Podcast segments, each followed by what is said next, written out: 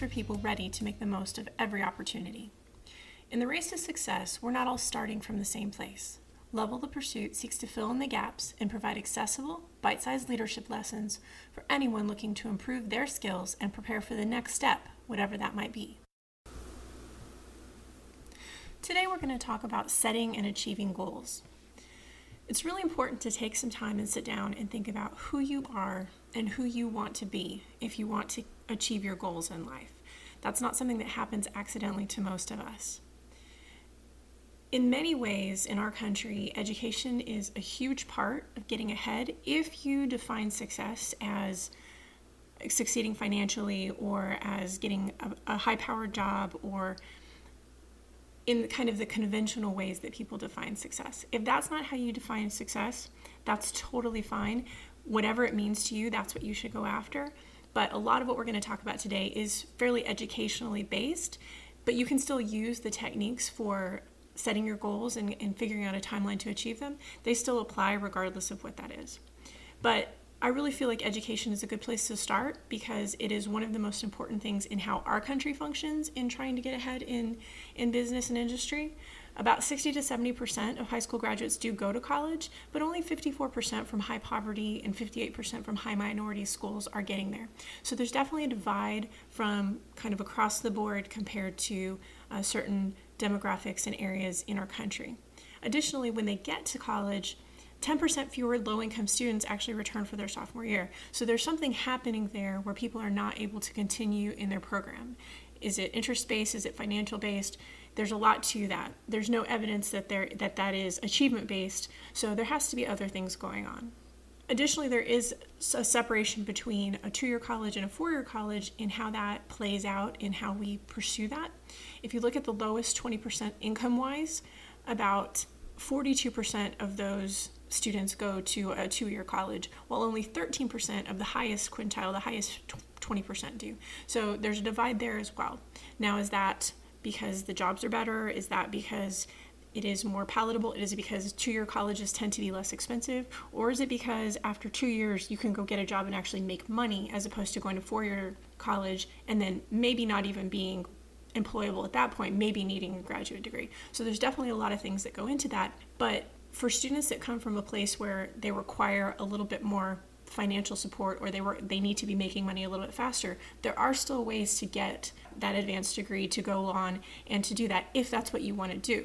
The flip side there's a lot of students that are kind of channeled toward a four-year degree and don't really give two-year colleges a chance but there's a lot of really interesting degrees out there and a lot of those industries are undermanned they are looking for people. So when you look at what you want to accomplish, open your aperture, think about a lot of different things because there's a lot of ways to do that.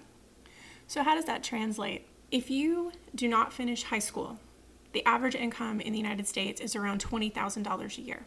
If you go on to get a bachelor's degree, a four year degree, then your income more than doubles, even if you control for racial and gender disparities in pay. If you go on to get a, a graduate degree, a master's degree or higher, it increases another 50%.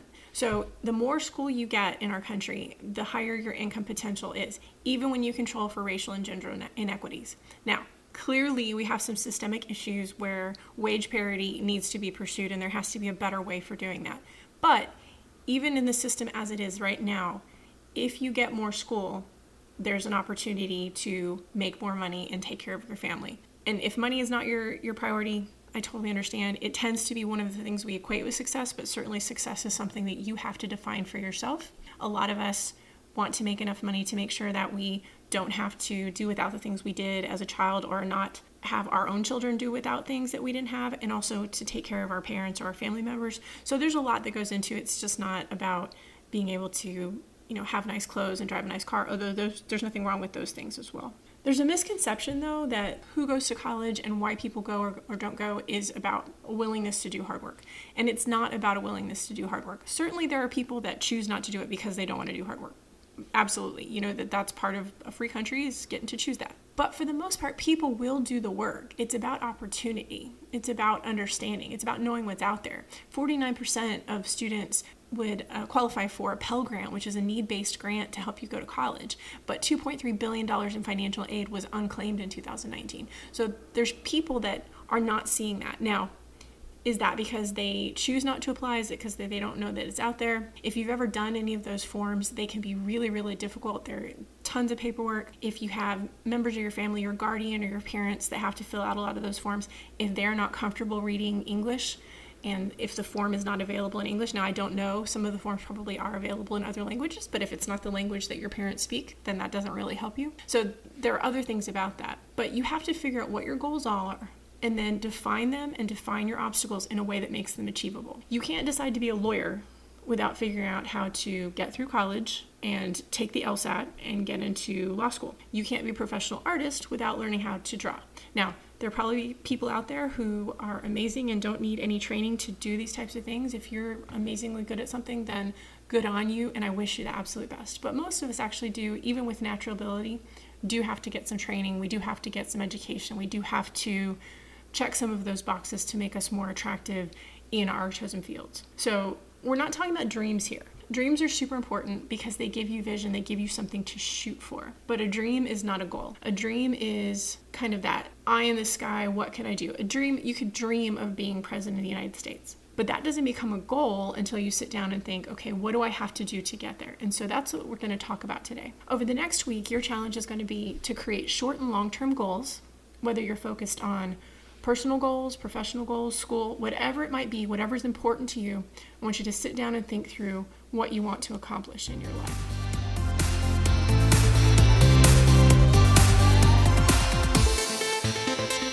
So, what makes a goal worth having? How do we decide what to do? How do we frame our objectives? And how do we go through and figure out what to do? All of those things are things we're going to talk about today to help you figure out what direction you want to go in, and how is the best way to get there. Our goals can only be reached through a vehicle of a plan in which we must fervently believe and upon which we must vigorously act. There is no other route to success. That was Pablo Picasso, and he was arguably pretty successful at what he did. But how do we decide what makes a goal worth having and how whether or not it's worth us going after, spending our time, spending our energy trying to accomplish it? Well, the first thing you have to do is align to your purpose. Do you know what your purpose is? Many people don't. Many people have never sat down and thought about what their purpose is. So I challenge you to sit down and think about that. Who are you and what do you want to be? What do you want to do? Now, it doesn't have to be specific. It doesn't have to be something that you've coned down into something that is very bite sized and ready to go. It can be something as general as I want to help people. I want to be financially secure enough to take care of my family. I want to be famous. I want to do something in the music industry. It doesn't have to be, but you need to think about that. And then you need to start thinking about things, pay attention to things around you. What things actually are involved or are in, aligned with what you want to do? Then you need to take your goals and think is this a should or is this a want? Should versus want can be really difficult, especially if you have family considerations or people that are important to you that want you to do something. It becomes very easy to do what they want you to do in order to make them happy. But if you don't really want to do something, then it, you're not going to do it with the same energy, and you're also not going to be as fulfilled in doing it. Now, you can absolutely do it. A lot of people go into the family business. Maybe it's not their their first choice to go into it, but the family wants it, and, and it's easy, and it's or not not easy, but it's it's set up for them already. They don't have to coordinate it, and so it, it can be very tempting to do that. There's nothing wrong with that if if being involved with your family, if family is as important to you as what you do, and so making your family happy is more important than how you do that each day, then that's amazing. That's wonderful. But if it's not, if you if there's something else that holds your heart that you want to accomplish, it can be really, really difficult to get that fulfillment and to give the energy and the time and the dedication to what you're doing. Now, if you're one of those people, so I, I'm a person where my job kind of defines me. What I do each day, I have to get fulfillment from that. I love my family. I'm blessed to have a great family, but I have to care about what I'm doing. If you're one of those people that can show up to work, knock it out, and go home and not even care what you did all day, then this is one that's a little bit easier for you. But if you're not, then you need to really give some time to that. Then you need to look at short term versus long term goals. And this can be really straightforward like finishing college as opposed to finishing this current class or something like that. But it also can be different. There are some jobs that, or some goals that you may actually want to stretch out over longer periods of time or they may not be you may not be able to do them all right now there may be something that you say this is really important to me say you want to finish your associate's degree and you also want to learn spanish but you're in classes right now and the classes are really challenging well learning spanish is a really great goal but it may not be the best time for you so that may be well it's a short timeline for that goal, it may be a longer term goal for you to accomplish it because you may decide, you know what, I'm going to finish my degree first and then I will do that. And you need to sit down and think about that because if you bite off uh, more than you can chew at any given time, your motivation suffers, your performance suffers, and it's really easy to give up if you're trying to spread yourself in too many directions at one time. Next, you need to think about the emotional investment in your goal. So, what does that mean? It, it does have to do with how much you care about it, but it also has to do with how much emotional payback you get from accomplishing it. So if you want to be a doctor in order to say you're a doctor, then you're not necessarily going to get I mean, that's that's cool to be proud of, but it doesn't necessarily fulfill you. But if you want to be a doctor because you want the feeling that you get when you fix a patient and they are so grateful, or when, you know, for me personally as an orthopedic surgeon, if a person comes to me and their leg is broken and the bone's sticking out of the skin and it's just awful and they're having the worst day of their life, and then I fix them and they come back into the clinic in a few weeks and they're walking, when more like six weeks of the bone sticking out of the skin. But you, you get my point. That's amazing. That fulfillment is totally different than, I mean, it's cool to be able to say, yep, I'm an orthopedic surgeon when you shake someone's hand and see the look on their face. But that's not why I do it. I do it because the look on a little kid's face when they get their cast off and they get to walk and they're so excited like those are the things so the emotional investment is is more like how what does it how does it speak to you how does it fit into your who you see yourself as? How does it fit into who you want to be and the legacy you want to leave? And that may take you a little bit of time to think about that, but that's an important thing to come up with. And then you need to seek mentorship in the field that you're going interested in going into. And so, depending on where you are, the further you are from your ultimate goal, the less it matters how how close your mentor is to the job you want to do. And what I mean by that is if say you want to be a nurse and you have a family friend that's a doctor. So if you are a high school student or even a college student who maybe you're going to get study nursing after college or it's not your current study, then having mentorship that's not in your field is actually is super useful. But if you're in nursing school, it'd be helpful to have some mentors that are actually nurses. Now that being said, mentors from all walks of life are really important. Mentors that are like you are important and mentors that are different from you are important. So if you're a woman of color and you have you want to be a nurse and you have a family friend who's a banker, but she is also a woman of color and she says I want to sit down and I want to talk to you about some of the experiences I've had being a woman of color in this profession and, and things that I've dealt with that I feel that are that are unique to us that I want to share with you. That's super useful. That's not going to be not useful because she's not a nurse. The flip side of that is if you have someone who's say it's a white dude and he says, I want to sit down and I want to talk to you about my experiences seeing things that have been navigated by my colleagues, by my superiors, by my my subordinates. I want to help you because I've seen some pitfalls and I've seen some people do some really amazing things and I want to share that with you so that you, if you get yourself in these situations, if you find yourself in these situations, you have the tools to succeed. Still really useful. Now, anytime anybody offers you advice, you should always listen every single time what if they give you terrible advice? What if someone tells you something that you're like, oh my gosh, I can't believe they told me that? So that's still really useful. It's good to know that some of those opinions and thoughts are out there. So if someone tells you you should not do this job because you are a woman or because you are too short or because you are this ethnicity or because you are gay or straight or any of those things, you should not do this job because this industry will not welcome you. You have to decide number 1, is this person someone that you want to listen to. Even if they're not, you should still listen because though it is good to know what opinions are out there. You can help to protect yourself by toughening up and, and learning to not let those things bother you. You can create responses to those and you can practice so that you are polished and calm in, in those situations when someone says something like that. And maybe this person is a minority in their in their belief system. Maybe they're the only one that thinks that. It's still good to know because almost almost never is someone the only one that thinks that. So it's good to know what kind of perceptions you may have to deal with that industry. And so if it's terrible advice, you don't have to take it. but you can still file that away. If someone is knowledgeable in their field, no matter how stupid you think they are, no matter how frustrated you are with the things they tell you, if they are knowledgeable in their field, there's probably going to be a pearl in there somewhere. And so you just have to separate that from the judgment and the ugliness that may accompany what accompany it and think about is this is there anything in here that I can use to make myself more prepared for these situations make myself tougher. Now, should you have to be tougher? No, it would be nice if people actually were kind and treated people with respect all the time. But as we all know, that's not going to be the case every situation you find yourself in. You're going to find yourself in situations where people do not treat you with respect. So it's good, it's nice if you already kind of have a response plan for that kind of thing and you know what to do.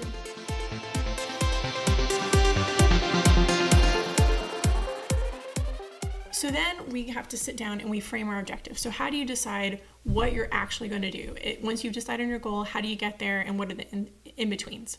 So brainstorming is a really effective technique. So you sit down and you think of everything you can possibly think of. You can think of all sorts of different goals, everything, you write it down. There's no, when you're brainstorming, there are no dumb answers. There are no stupid questions. There are no, everything is worthwhile. And then you sit down and you evaluate each one and see, okay, which ones go together, which ones are actually probably components of of the other aspects that I'm looking at. You know, one thing that to think about is some of them may build on one another. You there may be associate's degrees that go into bachelor's degrees, or there may be uh, classes that you can take locally at you know a community college is usually a lot cheaper see which ones transfer over to your local four-year university and, and take those as interim classes i'm just going to take two classes right now not necessarily in a degree program knowing that i'd like to transfer to the four-year college once I get everything over. But if you're going to do something like that, you need to check with the four year college, right? You need to be thinking ahead because that's on your goal list and find out which classes actually do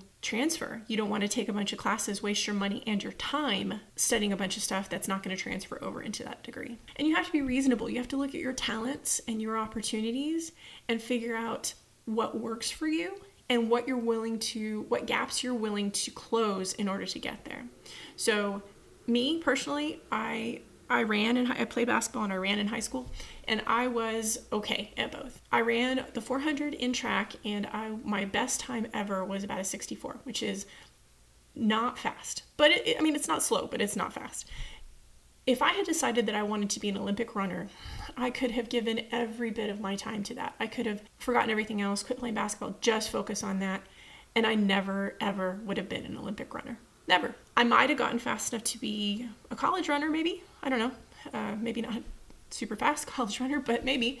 But I never would have been. So I, you have to understand what your limitations are. But if there are gaps, say you are an athlete and you want to be, you, you play a bunch of sports, but you've decided you want to go all the way in tennis but you don't have access to a tennis court or to a tennis racket. So it's not completely reasonable right now to decide that you want to be a tennis player. Now, if you choose to find ways to get access to those things, then absolutely that's within your grasp and you can pursue that.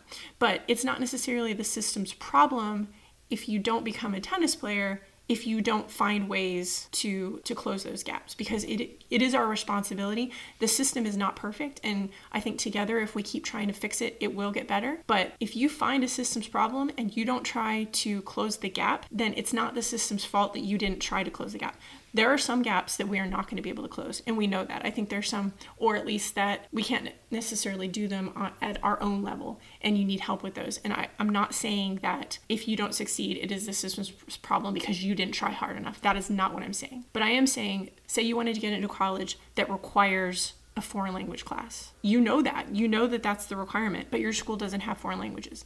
Is it a systems problem that your school doesn't have foreign languages? Yes, it is. There are school disparities that we need to fix. Public education should be worthwhile for everyone in our country. But if you know that going in and you don't check out with your local community college to see their foreign language classes, there are some YMCAs or local other programs that have foreign language classes. If you don't talk to the school to find out if they'll accept accreditation from some of these other things, if it's not through your school, if you don't investigate those things, it's not the system's fault that you didn't choose to try to find ways around those. Now, ultimately, if they say, nope, it has to be in your high school and that's the way it is and too bad for you, well, honestly, I don't know if you want to go to a school that behaves that way that doesn't actually try to work with its students, I, I would probably not want to go there. But that is a systems problem. We have to understand that there's a balance between what we can accomplish and what the system sets up for us, and then how we have to navigate that. And you have to kind of balance that as you go. And then once you've come up with which one do you want to pursue and how you want to do that, you need to sit down and make a plan. And we're going to talk about that. So when you make a plan, you, you choose the goal, you put it on a timeline, and you go forward and you figure out what you need to do to accomplish it. And part of that is also figuring out what the obstacles are and how you're going to get around them. So we'll talk some more about that. So, how do we decide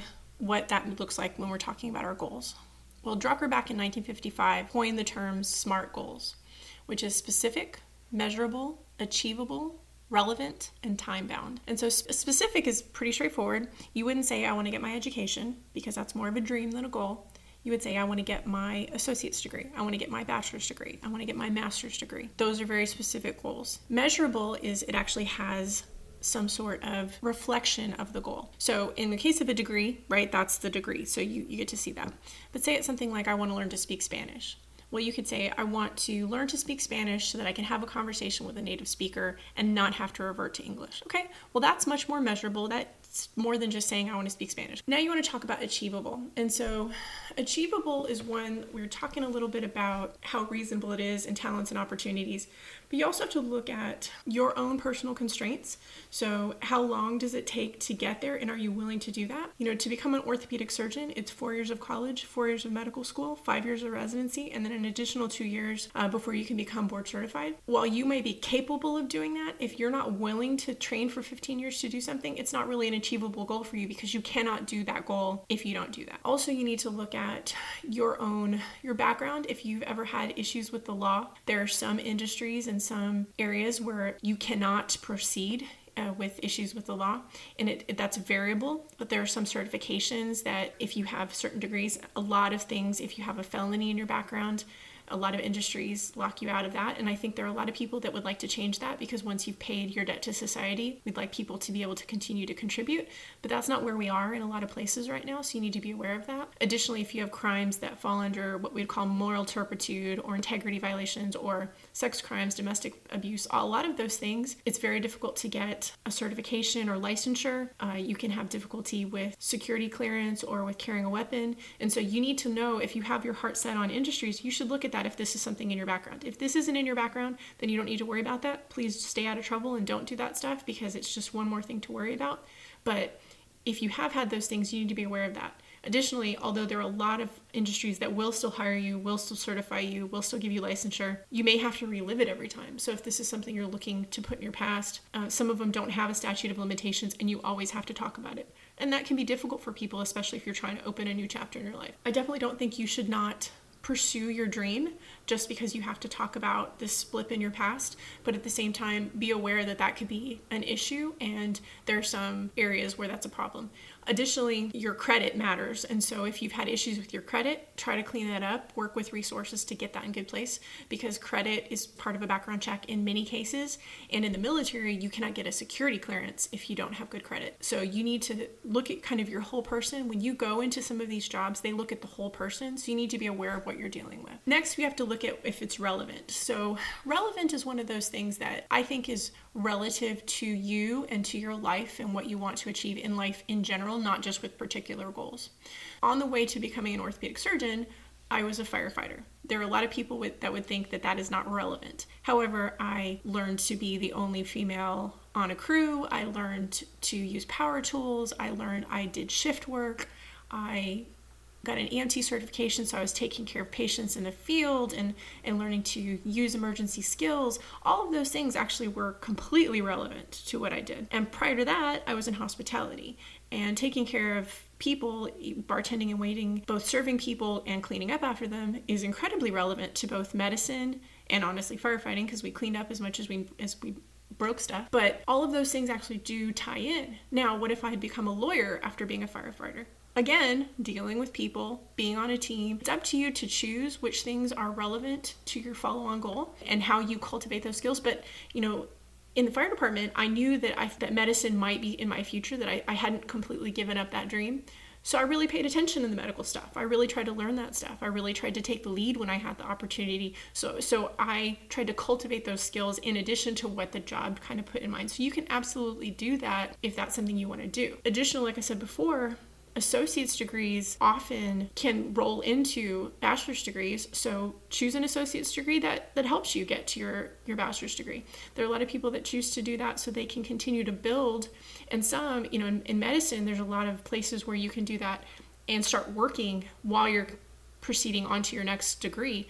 And so you can take shifts and support yourself. So that can, can be you need to look at the different aspects to your interim goals and see how they can feed in. Now, it might be something completely different. Maybe it's you want to go teach for America for a year and it has nothing to do with coming back and trying to be a corporate banker. But if that's what you want to do and it's important, it's part of forming who you want to be and how you want to contribute to society, then good on you. You should do it. So it's not just a a plus B equals C kind of equation. It has to do with who you are and what you want to accomplish in your life. And then the final thing is time bound. You need to look at how long you want to take to do this job and, and be fair to yourself, but also be, I like to be a little bit aggressive. I like to try to push it just a tiny bit so that if I I push hard and I have to step back, then it's not that big of a deal. That may not work for you if you're someone who is really sensitive to to setbacks and failure maybe you want to put in a little bit of extra time. Like i'm i'm a little bit more high speed low drag in my mind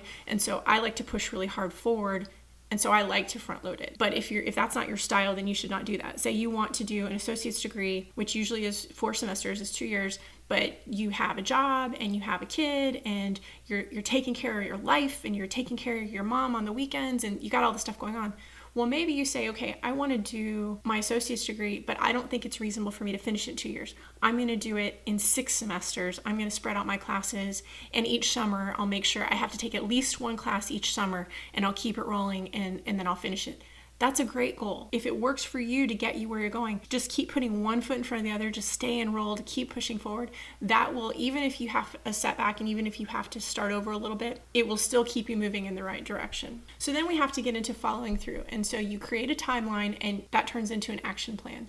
You have to figure out what your ultimate goal is, how long you want to take to get there, and then look at each thing in between and figure out how you how you have to coordinate it in between to make sure it gets there. And so setting yourself reminders is really important and using accountability. So accountability is one that people can do in a lot of different ways. So I like to do it with personal reminders.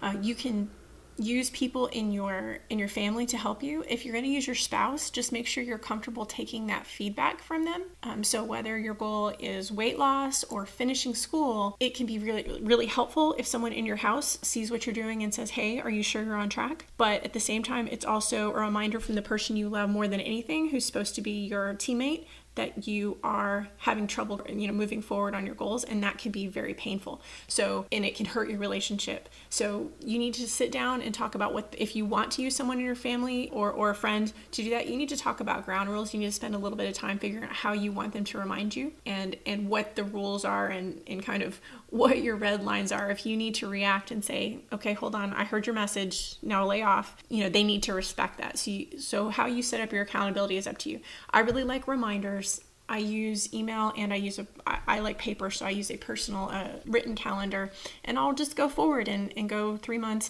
And for me personally, when I do shorter term goals, I kind of set reminders or status checks at the halfway point of whatever it is. So whether it's a month or three months, I like to put a, a halfway point to say, hey, are, are we on track? Are we doing what we need to? But you can look and see what that is for you. If you're if it's a school goal, it might be you might not be obviously you're not going to look at the three, six, nine, 12 month, 5, 10, 20 years. You're not going to necessarily do that for a school goal, but maybe it's event based. Maybe you have projects that you have to do or you have semester or you know halfway through the semester. Whatever it is, you're going to have to kind of look at what your goals are and define what that looks like for you. But most people do create their long-term goals at the 3, 6 and 12 month interim short that's a short term look and then the 5 10 and 20 year long term look. And those are good things to kind of think about. You don't necessarily have to do it that way but it's a good thing to think about. And so you're going to have setbacks. You need to define which parts of the setbacks how you're going to approach that and what you're going to do with that. Sometimes a setback is just life. It's just hard and so anything worth having is worth working for. So sometimes you're just going to have to deal with it. Sometimes a setback may be directing you to kind of reevaluate and decide if you want to go in a different different direction. The best way to look at that in my opinion is when you set back if the thing that you're looking at if you when you look at your long-term goal your ultimate goal if you still want to do that then it's just a setback but if whatever happens makes you think you know what i don't think i want to go in that direction anymore you know say you did you just did a rotation of patient care following a physical therapist because you want to go to physical therapy school so you working with a, a physical therapy assistant following them around and you just finished a rotation and you're like wow i did not like anything about that that was not fun i did not enjoy it well, you need to look at a couple of things. Did you not like the people? Did you not like the people you were working with? Because although that's a reflection of the of the field in general, the you know any given clinic could be a reflection of the field. It is just a group of people. So you may go somewhere else and they might be completely different. But if you didn't like taking care of the patient, if you didn't enjoy the actual activities you were doing, it might not be a good fit for you. So you might need to go in a different direction. Maybe you liked taking care of people, but you didn't like doing the physical therapy. Maybe a different area of medicine, maybe a different area of service is the right fit for you. So you need to look at what you didn't like and or why you feel like it was a setback and what you did like about it and then look at your long-term goal and see if that is still on track for you. Another pitfall that people encounter is premature celebration or or kind of sharing the goal early. So if I tell you I'm going to write a novel and you say, Oh my gosh, I'm so proud of you. I'm so excited. You're going to be awesome. And I cannot wait to read it. And we celebrate and we're excited. My brain gets the same endorphin rush that it would get if I actually finished the novel. And so when I go back, I'm actually less likely to finish the novel because I already got the rush. I already feel like I accomplished it. And so if you get a good idea and, and you're excited about something and you post it on your Insta and you, you're on Facebook or you, you're Snapchatting it or whatever, whatever it is you like to do, however you like to share your news, you do that. And Everyone's like, awesome. And you get a you know 150 likes the first day and you're like yay i'm awesome. You're actually less likely to accomplish that goal. So it's good to share it with somebody and again we talked about accountability. It's good to have someone in your life that knows that you're trying to accomplish that and can help keep you on on track but you don't want to share it widely because it can absolutely sidetrack you and derail your motivation because your brain is like, I already got the, the joy off of that, so I don't need to do that anymore. Another part of the setbacks as well is can be the financial aspect of things. Applying to some of these industries, applying for schools, just licensure, all those things can be really, really expensive. It can be really difficult and it can be daunting to think, oh my gosh, I have to go through all this and I have to pay for all of these things. Number one, there are scholarships and programs out there, so you should absolutely uh, investigate what's out there for you and how you can do that. But number two, it's amazing what you accomplish accomplish if you just decide you're going to. There are there are ways around it. Like I said, community colleges tend to be less expensive, and there's a lot of stuff that transfers over depending on the college. I will tell you, how, as someone with an Ivy League education and state school educations, education is what you make of it. There's reasons that schools have great reputations, and a lot of it has to do with research funding and, and their endowments. But when you talk about going to class and getting something out of it, it is really up to you. I saw the books that my when I was in an Ivy League school, I had friends in state school studying the same classes. We were using the same books. Our assignments were different. Uh, I mean, there there was something to be said for some aspects of that, but really it came down to how much you care about what you're learning and what you want to do. So get an education however you can. It's wonderful if you can get into the school of your choice and go there. That's awesome and I wish you the absolute best. But if you have to just get there and, and learn, just go get there and learn and don't don't stress about the name on the diploma. Get it done because as you get stronger, as you learn more, you will actually increase your options and you will increase your abilities to get those. And so, if you can get into a, a master's program, if you can get into a doctoral program, if you can get in with an internship with a with a good company, all of those things do happen. There's no denying that the pedigree can affect opening some of those doors. But I've also seen that if you are good that opens doors too. So you can do that. And sometimes when you look at how you're going to approach this, it can be it can be a little bit of a detour that actually brings you back. Like I said, I got done with college and I had this grand plan. I was going to go work for the CDC. I was totally burnt out after working two jobs in college because it kicked my butt. And so I was gonna go work for the CDC. I was gonna make my application super strong for medical school because I had not gotten in the first time I applied. I only applied to one school and I couldn't have, I couldn't afford to go to the interview, so I did not get in. And so I was like, I'm gonna go do research with the CDC. It's gonna be amazing. I'm gonna live in Atlanta because go Atlanta. And I ran out of money. So I went back home to Texas and lived with my mom for a couple months, which was painful for both of us, but, but we've survived. And got a job, which was also painful because there's no jobs left when you come back home in the summer, in the middle of the summer, and all the jobs are taken. But found a job and I went back to waiting tables because that's what I was good at and that's what I'd been doing forever and it's a good way to make money. So I did that and ended up, it was suggested to me that I think about joining the fire department. And I had thought about police because my father was a police officer and my grandfather was a firefighter and gave it some thought and I thought, okay, firefighting, that seems kind of weird, but let's step back. Firefighting is exciting, it's fun, it's different every day, so those are really cool things for a job. But also, I'm going to take care of patients as an EMT. I'm going to be on a shift, which is a lot of medicine is on shift work. I'm going to get used to waking up in the middle of the night to respond to things and have to be able to function and think, and which is exactly what happens when you're on call. I'm going to be on a team because firefighting is a team sport, and absolutely medicine is. Everyone on the medical team has a role that is super important, and you cannot function without all of them. So, got to practice that. Got to practice being part of a team where I wasn't in charge because in a lot of situations prior to that, I had been more or less in charge. So I, was like, this is actually a pretty good idea. Let me do this. So I did this. And then once I got there, I found the job was even better because firefighting is about 2% female, but orthopedics is 9% female. So I quadrupled the number of women I had to work with. So that was awesome. But I also had to deal with some of those things of being the only woman on the crew, of the, the human resources challenges that go along with that. And I, I, learned to navigate those in a much less structured environment than the hospital. So I was much more prepared for what for circumstances that happened inside the hospital. And I learned to use power tools. And that's one that I didn't anticipate.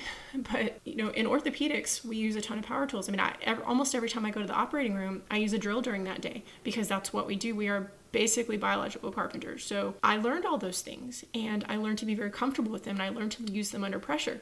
And I found that when I went to my residency interview at one school, you sit down and there's a drill in like eight pieces and a piece of PVC pipe with two two little dots drawn on it oblique on either side of the PVC and you have to put the drill together and then drill through the PVC pipe connecting the two oblique holes while someone asks you really hard anatomy questions. And I was able to do that. I know that my I didn't actually hit both things. I, I missed the, the second dot, but I was close. But I had been in fire situations where I had to respond quickly, where I had to be able to get the tools running and, and do things.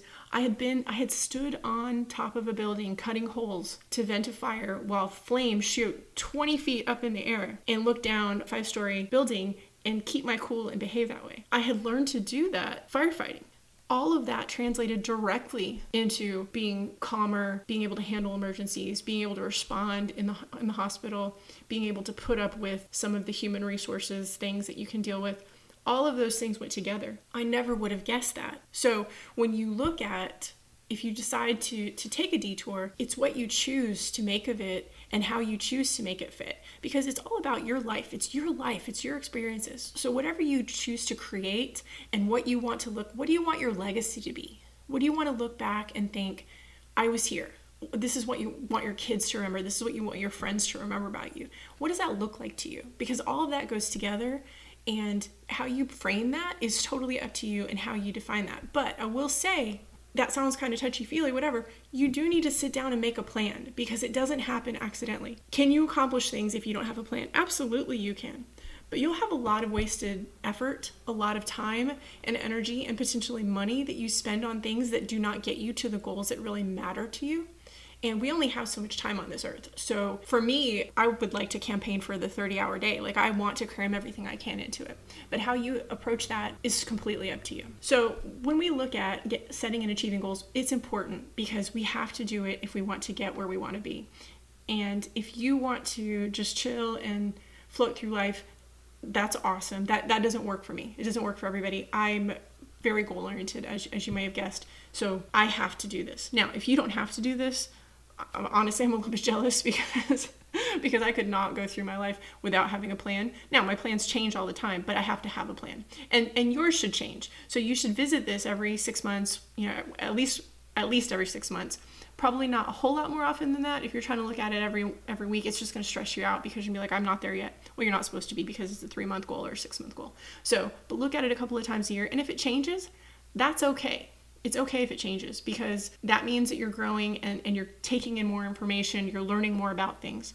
But if you're going to change your long-term goal, if you're going to change the pie in the sky, like your dream, you need to give that some real thought. Was it was it a really solid dream before, and you're just and now things have changed, or was it not that solid? And so as you've gotten more information, so you need to look at that. What we need to do is align our purpose. We need to define our plan.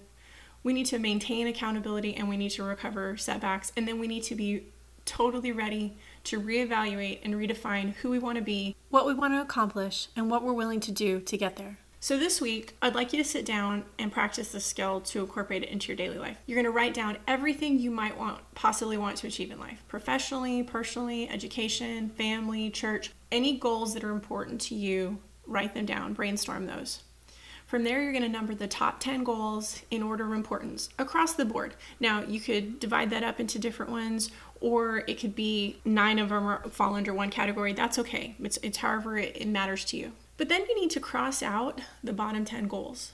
And if you're young, if you're just starting out, it's the first time you've ever done something like this, don't scribble them out so you can't read them. Just cross them out a single line because that might change. But you're crossing them out because you need to understand that those are not things that you should spend your time on. Those are not areas that you should, where your energy should go because they are not important enough to you to be in that top 10 and then once you once you have that you want to circle your number one or, or figure out especially if you have different categories figure out which is your number one overarching this is the one and then circle all of the things in your top 10 that actually contribute to that first goal. Because a lot of them will a lot of things will directly or in, indirectly help keep you on track to whatever your overarching goal is. And then you want to create a timeline. So if you put on the left is today and on the far right is when you achieve that goal whatever that might be.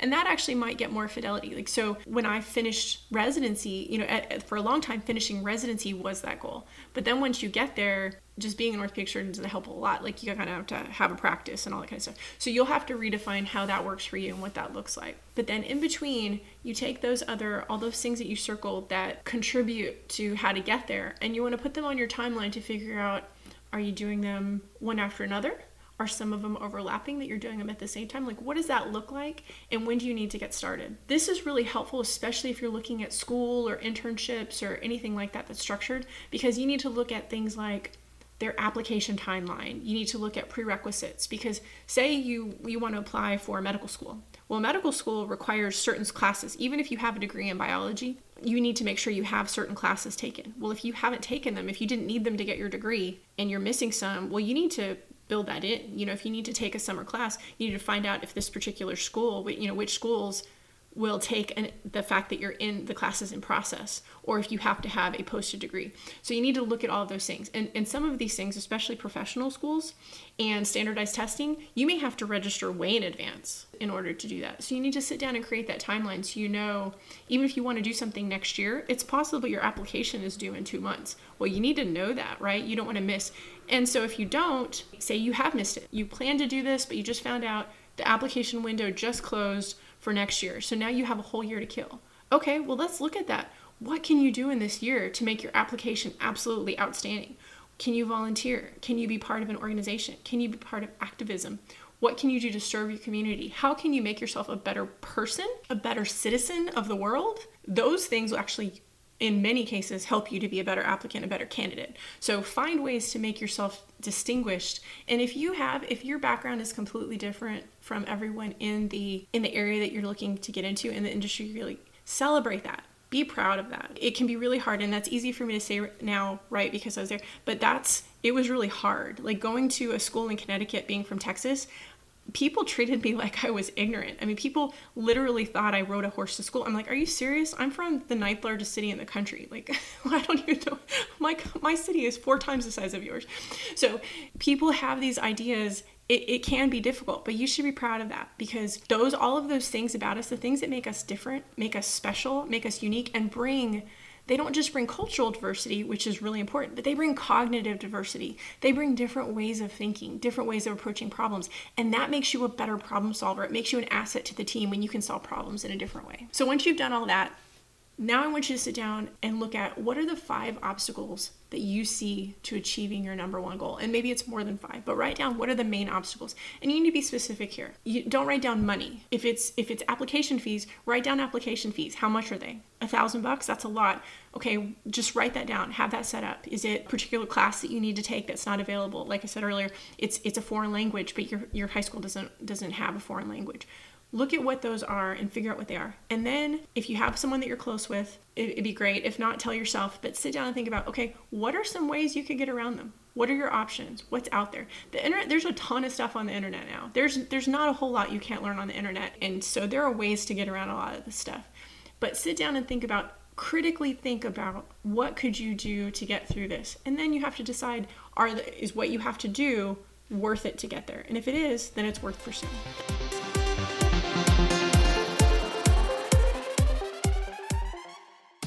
If the strategy for developing goals made sense to you, please give it a like or subscribe. If this doesn't work for you, or if you have ideas that can help others choose their direction, please drop a comment with your thoughts. Next time, we'll cover communication skills. How we communicate is the foundation to all of our interactions and affects how we achieve success. Communication has so many components verbal, nonverbal, written through professional and personal means. So we'll go through some techniques to improve how you interact so that your message is heard. Don't forget to brainstorm and develop your goals and head over to www.levelthepursuit.com to share the great things you're going to accomplish. There are a couple of templates in the member section to get you started. They're from the website, they're Word documents, but there are a ton out there on uh, if you just Google templates for goal setting. I can't wait to hear your thoughts. Thanks again for joining Level the Pursuit. While we can't choose where we start, we can choose our dreams and how we pursue them. Remember, success is a team sport, and there's room for all of us to achieve our goals. So be a good leader, be a good follower, and do something great.